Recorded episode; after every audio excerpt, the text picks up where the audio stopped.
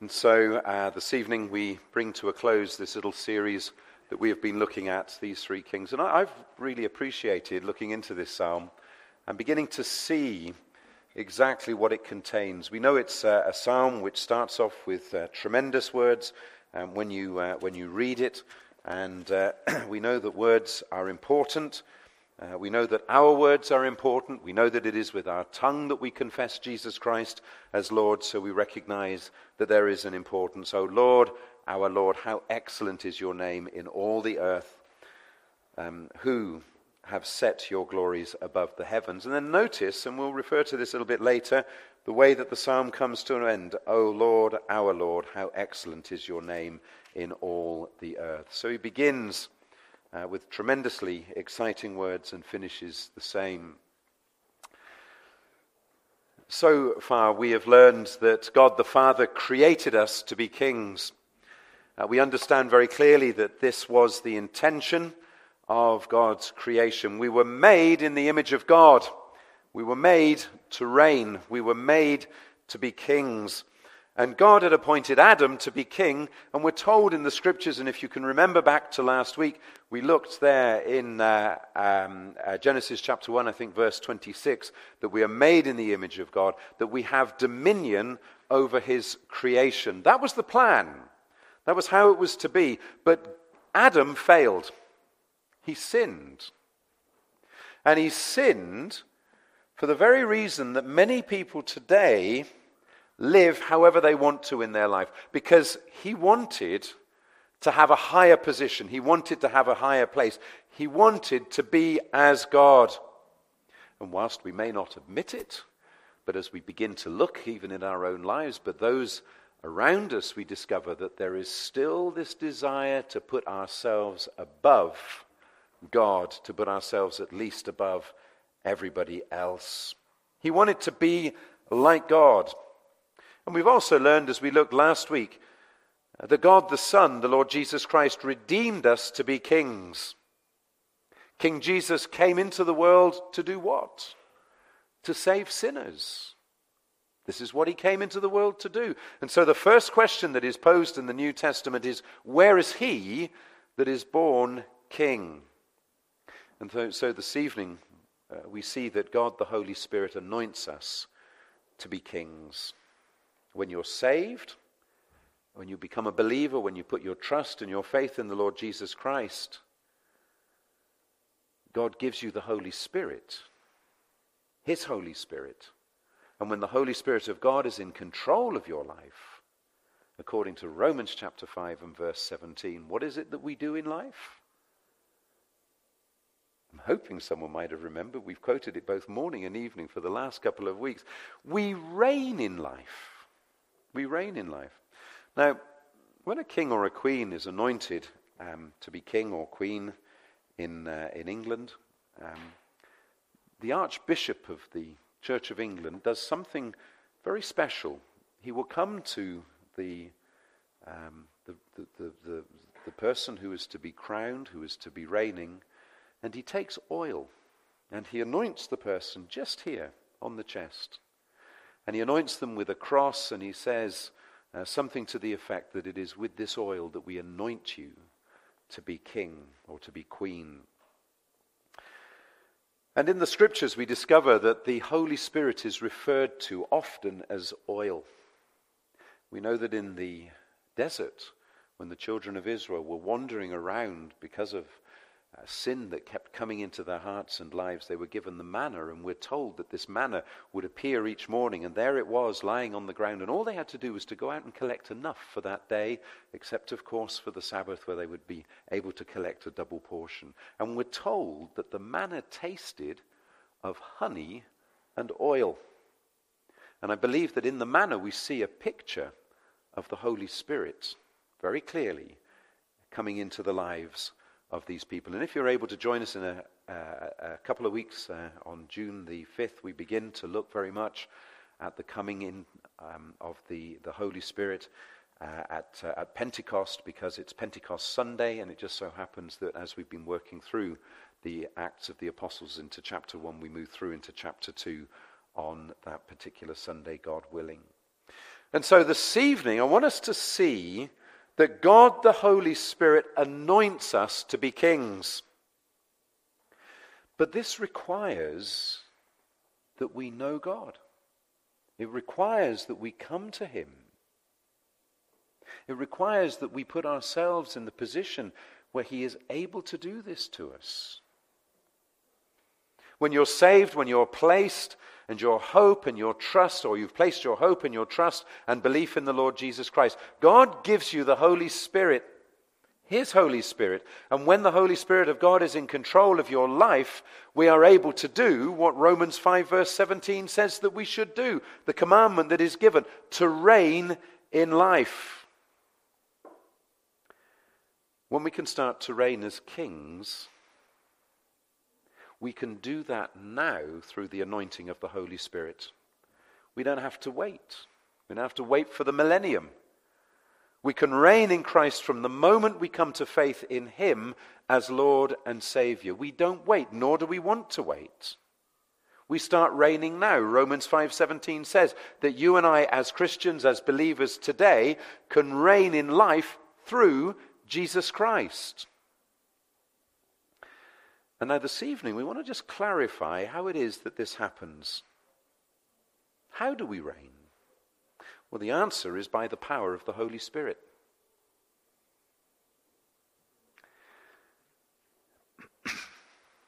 Sometimes we can get confused. Sometimes we can think to ourselves that the Christian life is simply a change of behavior.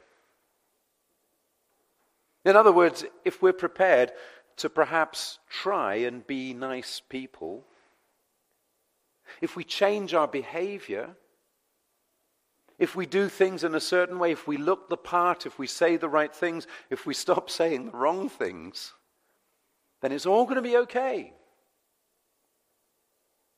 But it's not. Because that is not what the Christian life is all about. Yes, we should try, we should endeavor to do what we can. But you see, we don't have to try hard once the anointing of the Holy Spirit has taken place within us. Because all of a sudden everything changes. This miracle takes place. It's almost impossible to explain these things. But this miracle happens, and suddenly the things of this world grow strangely dim. And suddenly the brightness of our relationship with God becomes the all consuming thing in our hearts and in our lives. And instead of having to try and change, we just change.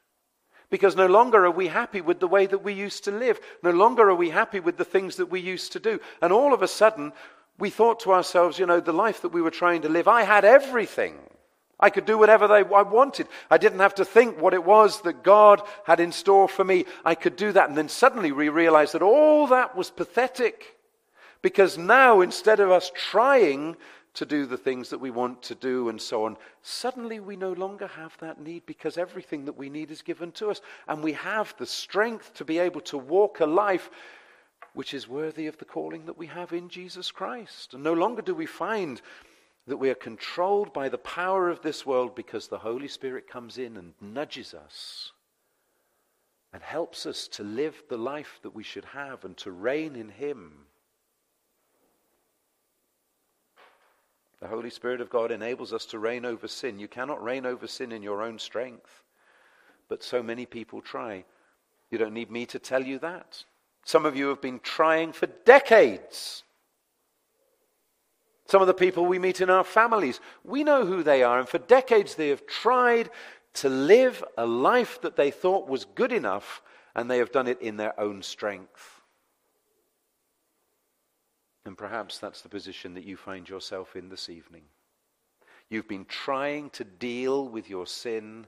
You've swept it under the carpet. You've hidden it. You've tried to cover it and you've tried so hard.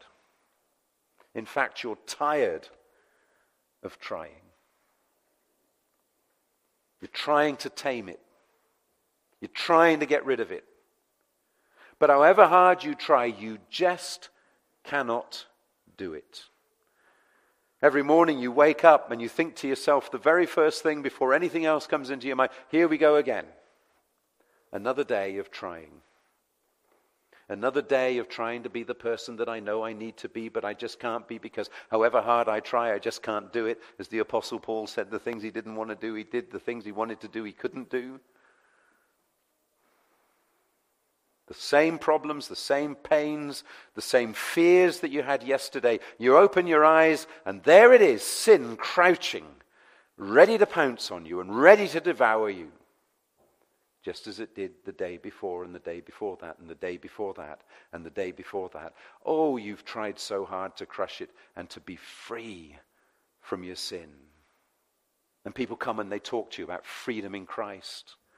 And you think to yourself, wow, if only I could have that, but what is it? How can I have it? Where's it coming from? Why doesn't Jesus Christ ever want to come in and bring freedom to me? But he does. You're trapped by it. You don't want to be, but you are. You're trapped, your feet are heavy, you can't run, you've got no direction to go. You want freedom, not bondage. But it is bondage, yet again, that tightens its grip on you, that chokes you. But Romans 6 tells us sin shall not have dominion over us. It goes on and it says, You shall have dominion over sin. And you're thinking to yourself, the Bible's got to be wrong. Because I've tried. And it just doesn't work. How can this be? Everything I have tried has failed, and here I am caught again in the trap of my sin. And you know what? It gets harder and it gets worse every day. You've become used to sin, you're hooked on it. Well, you'll never get out of the trap. The repeating, never ending circle of sin and guilt and rejection and failure and sin and guilt and rejection and failure. And it keeps on going round and round in your life. And if only you could just jump out of that circle. But you can't on your own. However hard you try, you will fail because it is only the Holy Spirit of God that enables us to take the scepter of faith and the promises of God and enables us to defeat sin so that we can reign with Christ in our life. Now, some of you perhaps look at me somewhat skeptically. And you say, I've heard it all before. Perhaps you're not even interested because you've given up trying. You just don't want to venture. Why are you here? What brought you along this evening? You say to yourself, I just don't believe it. I've tried, nothing happens. God's not interested in me. He doesn't talk to me. I never hear him speaking to me. Other people say God speaks to them as clear as a bell ringing. But he doesn't talk to me. And that's where you're wrong. He does because he speaks in his word. And we've read it this evening, and it's God speaking to us. And it's not just his word that he speaks to us, he speaks to us through other people. People who come, people who stand up and speak in churches, a friend who comes along and talks to you and says, I want you to know that I know Jesus, that he saved me, and he can save you.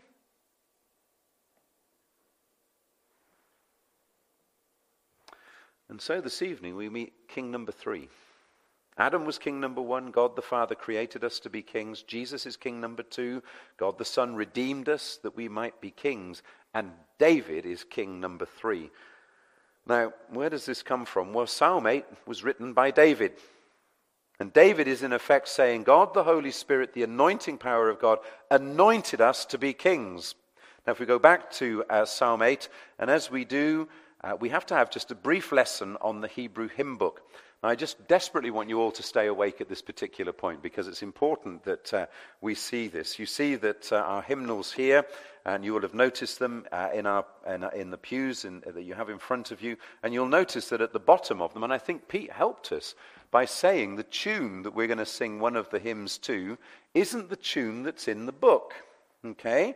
Well, of course, the Hebrew hymn book, which is the book of Psalms, has tunes written to it as well. We may not have understood all of them. If you look at uh, 267, don't do it now in our green books, it says, Come thou, Almighty King. And at the bottom it says, the tune is the Italian hymn. Now, have you ever thought to yourself, I wonder what the Italian hymn is? Well, that's the tune that you play. Uh, 562, Rejoice ye pure in heart, and it's the tune to Marion. I wonder who Marion was, but that was the tune that was written. 233, which we sang earlier, Alleluia, sing to Jesus. We sang to the tune Hyfrydol. Now, do you know where that comes from? It's a Welsh tune. Anything with an HY in front is often a Welsh tune, and it's a famous Welsh tune. And there are a number of hymns, I think six or seven in our hymn book, that are sung to that particular tune. You see, just as we have different tunes in our hymn book, so did Israel in the Psalms. There are different tunes in the Hebrew hymn book. For example, if we read at the beginning of Psalm 9, we read these words To the chief musician, to the tune of death to the son. A psalm of David. Uh, it depends which uh, translation you have as to whether it's exactly that. I think in the New King James Version, it is exactly that. Yes, to the chief musician, to the tune of death of the son, a psalm of David. Now, the title, uh, that little Hebrew title there, or statement if you like, can and would be more accurately translated the death of the champion. Now, what's all this got to do with it? Because we're looking at Psalm 9. Well, believe it or not, there's a problem that when the English translators took the headings at the beginning and the ends of the Psalms, unfortunately they were shifted forward. So we discover that the beginning of Psalm 9 really should be the conclusion of Psalm 8. So, as I say, don't drift off, and we're nearly at the end of this explanation. But the musical direction is at the end of the psalm. And as I say, tragically, the translators pushed it all forward one.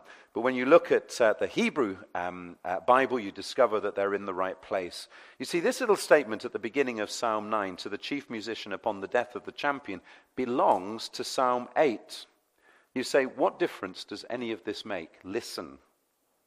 Psalm 8 was written to commemorate the death of the champion, and we know who the champion was that David killed. It was Goliath. So if you've got your Bibles, please turn to uh, 1 uh, Samuel chapter 17. 1 Samuel chapter 17. What I need you to do is to keep one finger in Psalm 8 and the other finger in uh, 1 Samuel chapter 17.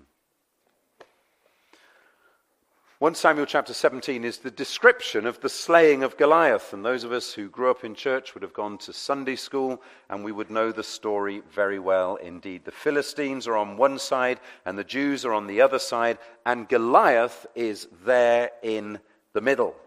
And verse 4 of uh, 1 Samuel chapter 17 says, And a champion went out from the camp of the Philistines named Goliath from Gath, whose height was six cubits and a span. He had a bronze helmet on his head, and he was armed with a coat of mail, and the weight of the coat was 5,000 shekels of bronze. And I'm suggesting that 5,000 shekels of bronze is a heavy weight, and I probably wouldn't be able to even pick it up, let alone wear it and, uh, and fight and so on. We then discover that he had a bronze armor on his legs, bronze javelin uh, between his shoulders, and uh, we see quite a lot of other details about him. The scriptures, in fact, are very, very detailed here. And a champion went out from the camp of the Philistines named Goliath. And we have all his dimensions. We know how big and strong and scary and frightening he was. And for 40 days, this loudmouth came out and he shook his fists at the armies of Israel and he said, If you've got anyone over there, send them to fight me. So he was obviously very confident in his strength. If you've got anybody, send them over to fight me. Now keep your finger in 1 uh, Samuel 17 and go back to Psalm 8, verse 2, and we read this Out of the mouths of babes and nursing infants, you have ordained strength. What a contrast that we see between the two. Here comes little David, a 16 year old boy. Is there anybody who's 16 here uh, this evening? We, we won't highlight it at all, but listen, you know, this guy, he's not, you know, he's got a lot of growing still to do. And he hasn't got a spear, he hasn't got a sword, he hasn't got armor, and he comes out with a slingshot and five stones. And Goliath looked at him and said, Who's writing the script here? You send a kid out to me?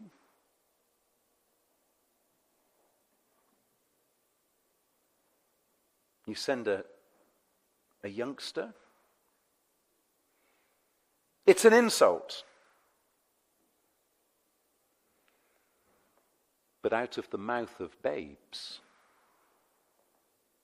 and nursing infants, God ordained strength. Because of your enemies, that you may silence the enemy and the avenger. For 40 days, this giant shouts his mouth off, accusing the people of God, and finally, David comes out and says, I'm going to shut this guy's mouth. You know, no one else is going to do it. I'm going to do it. Well, back in 1 Samuel 17, verse 33, they said to David, You're a youth. And then look at verse 44. The Philistine says to David, Come to me, and I'll give you flesh to the birds, the birds of the air, and the beasts of the field. What did David write in Psalm 8? Turn back to Psalm 8. And you have made him to have dominion over the works of your hands. You have put all things under his feet, all sheep and oxen, even the beasts of the field, and the birds of the air. David says to him, But I come to you in the name of the Lord of hosts, verse 45. In the name of the Lord of hosts. And then at the end of verse 46, that all the earth may know that there is a God in Israel, O Lord our Lord, how excellent is your name in all the earth. Do you see the point? David comes out and faces Goliath. He takes a stone and he throws the stone and it stuns the giant. And then he goes and he takes the sword and with all his strength he lifts it up and slices the giant's head off. And then that night, David slips out of the camp. He's a shepherd boy, remember. And he goes out on the hill and he looks up to the heavens and he says, O Lord, our Lord, how excellent is your name in all the earth. Here I am, just a kid, a babe, a suckling, and yet you give me strength and I silence the enemy. He looks up at the stars and he says, When I consider the heavens and all that's up there, who am I? Who am I that you pay attention to me? Why have you visited me, O Lord? I know why. You made me to be a king and you saved me to be a king. And you crowned me to be a king. You see, sometime before this event, God had put his hand on David. God had anointed David with power. And when nobody was watching, David killed a bear. And when nobody was watching, David killed a lion. He didn't tell anyone about it. He didn't send a news release. He just kept quiet. You see, David is saying to us, God anointed us to be kings. Now, look what makes a man a king today. Just take even our little town. There's been quite a lot being talked about flags recently, and we're not here to talk about those except there are positions, there are people who make decisions for us without really talking to the rest of us. There are those that are bigger than us. They have positions of authority. They're above us. Perhaps if you have money. If you're big, metaphorically speaking, yes, size has a lot to do with it. If you're big and if you're important. David was just a teenager. And I don't mean to refer that teenagers are anything less to be concerned with. If you're strong, you're important, David is just a teenager. What did David have against a giant? Well, you may not have strength and you may not have size. How about status? If you've got status, you can do anything today. Elon Musk can do whatever he wants, it seems. David, did he have status? No. He was a shepherd boy. David had everything against him. He didn't have size, he didn't have strength, he didn't have status. But you know what? He did have the power of the Holy Spirit of God. You know, we make all kinds of excuses as to why we're failing. If only I had a better job. If only I had different friends. You should see the friends I've got. I want better friends than the ones I have. If only I hadn't have, if I didn't have this problem in my life. If only I had this in my life. We make all kinds of excuses as to why we're failing. Because everybody faces some kind of Goliath in their life tomorrow morning as you're lying in bed waiting for the alarm clock to go off. That's if you're not a teenager, of course. and some of you folks will go off to work or to whatever it is that you face the office, the schoolroom, the lecture hall, the factory. And there's a giant that you know you're going to face some loud mouthed individual who will oppress you. Maybe you come home at the end of the day and you're going to face some loudmouth individual who's going to oppress you. What do you do about it? Well, perhaps you'll do what Saul and his army did. We sit there and we say, Nothing can be done. No hope. Nothing can be done. And along comes a little boy, a little David, and the secret of David's strength is found in the first and last verses of Psalm 8. O Lord, our Lord, how excellent is your name in all the earth. Friends, when you and I are yielded to the lordship of the Holy Spirit of God, we can face the giant by faith and slay him. When you think of the Church of Jesus Christ and the number of times that people have said it can't be done, and friends, whenever I say it can't be done, I'm not reigning in my life. When I say this problem is too big for me, I'm not reigning in my life, nor are you. I'm giving in to Goliath. And David looks at me and says, Look, you were anointed to be king when the Spirit of God came into you. That's the spirit of kingship. Now go back to that job and face that problem and get your hands in God's hand and by faith do it. You know, there are three kinds of people in every church uh, those who make things happen, there's not enough of them. Those who watch things happen, there's too many of them. And those who don't know anything's happening at all. There's too many of those as well. And maybe we could say there's a fourth kind those who try and stop things happening. But you came to church this evening facing a real problem, a Goliath of a problem. But the Father created you to be a king. God the Son redeemed you to be a king, and God the Holy Spirit anointed you to be king. Now go out and face that Goliath and by faith in the Lord Jesus, the Lordship of Jesus Christ, win. It might be in your family. It doesn't matter where it is. That's how the early church did it. That's how men and women down through the ages have done it. Oh Lord, my Lord, how excellent is your name in all the earth. Why did David defeat Goliath? To the glory of God, not for the glory of David. And so there's the secret the lordship of God, the glory of God surrendered to his lordship, allowing the Holy Spirit to fill us and to use us. And we face these problems the lions, the bears, the giants, and by faith we whip them. That's what Romans 5, verse 17 calls reigning in life. So, tomorrow morning when you wake up, turn yourself over to the Lord.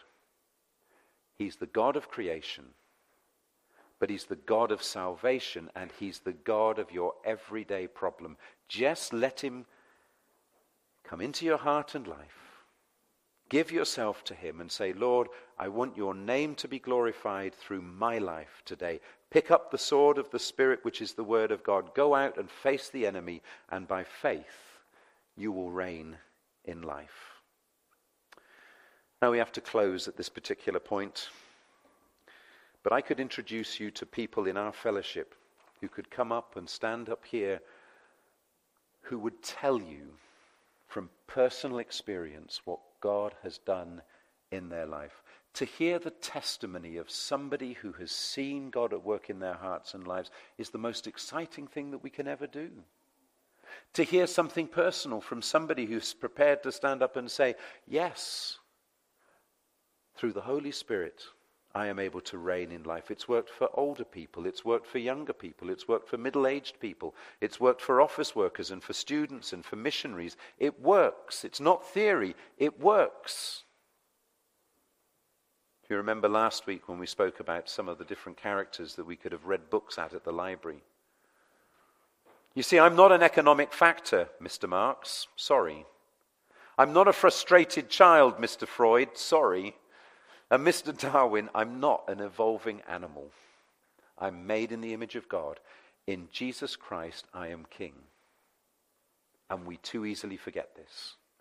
I am a king because my Father created me to be a king, and my Savior died for me to be a king, and the Holy Spirit lives in me that I may reign in life through Jesus Christ. Let's pray. Heavenly Father,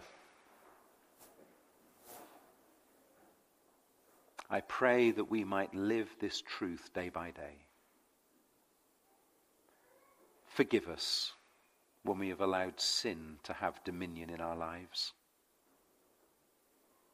when we have made stupid choices. When we have chosen to turn our back upon you and to walk in our own strength, to try and climb mountains in our lives in our own strength, mountains that we cannot even see the top of. But brashly and boldly and foolishly, we have struck out.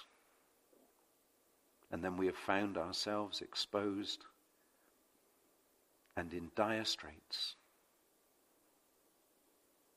All around us, sin is reigning and death is reigning.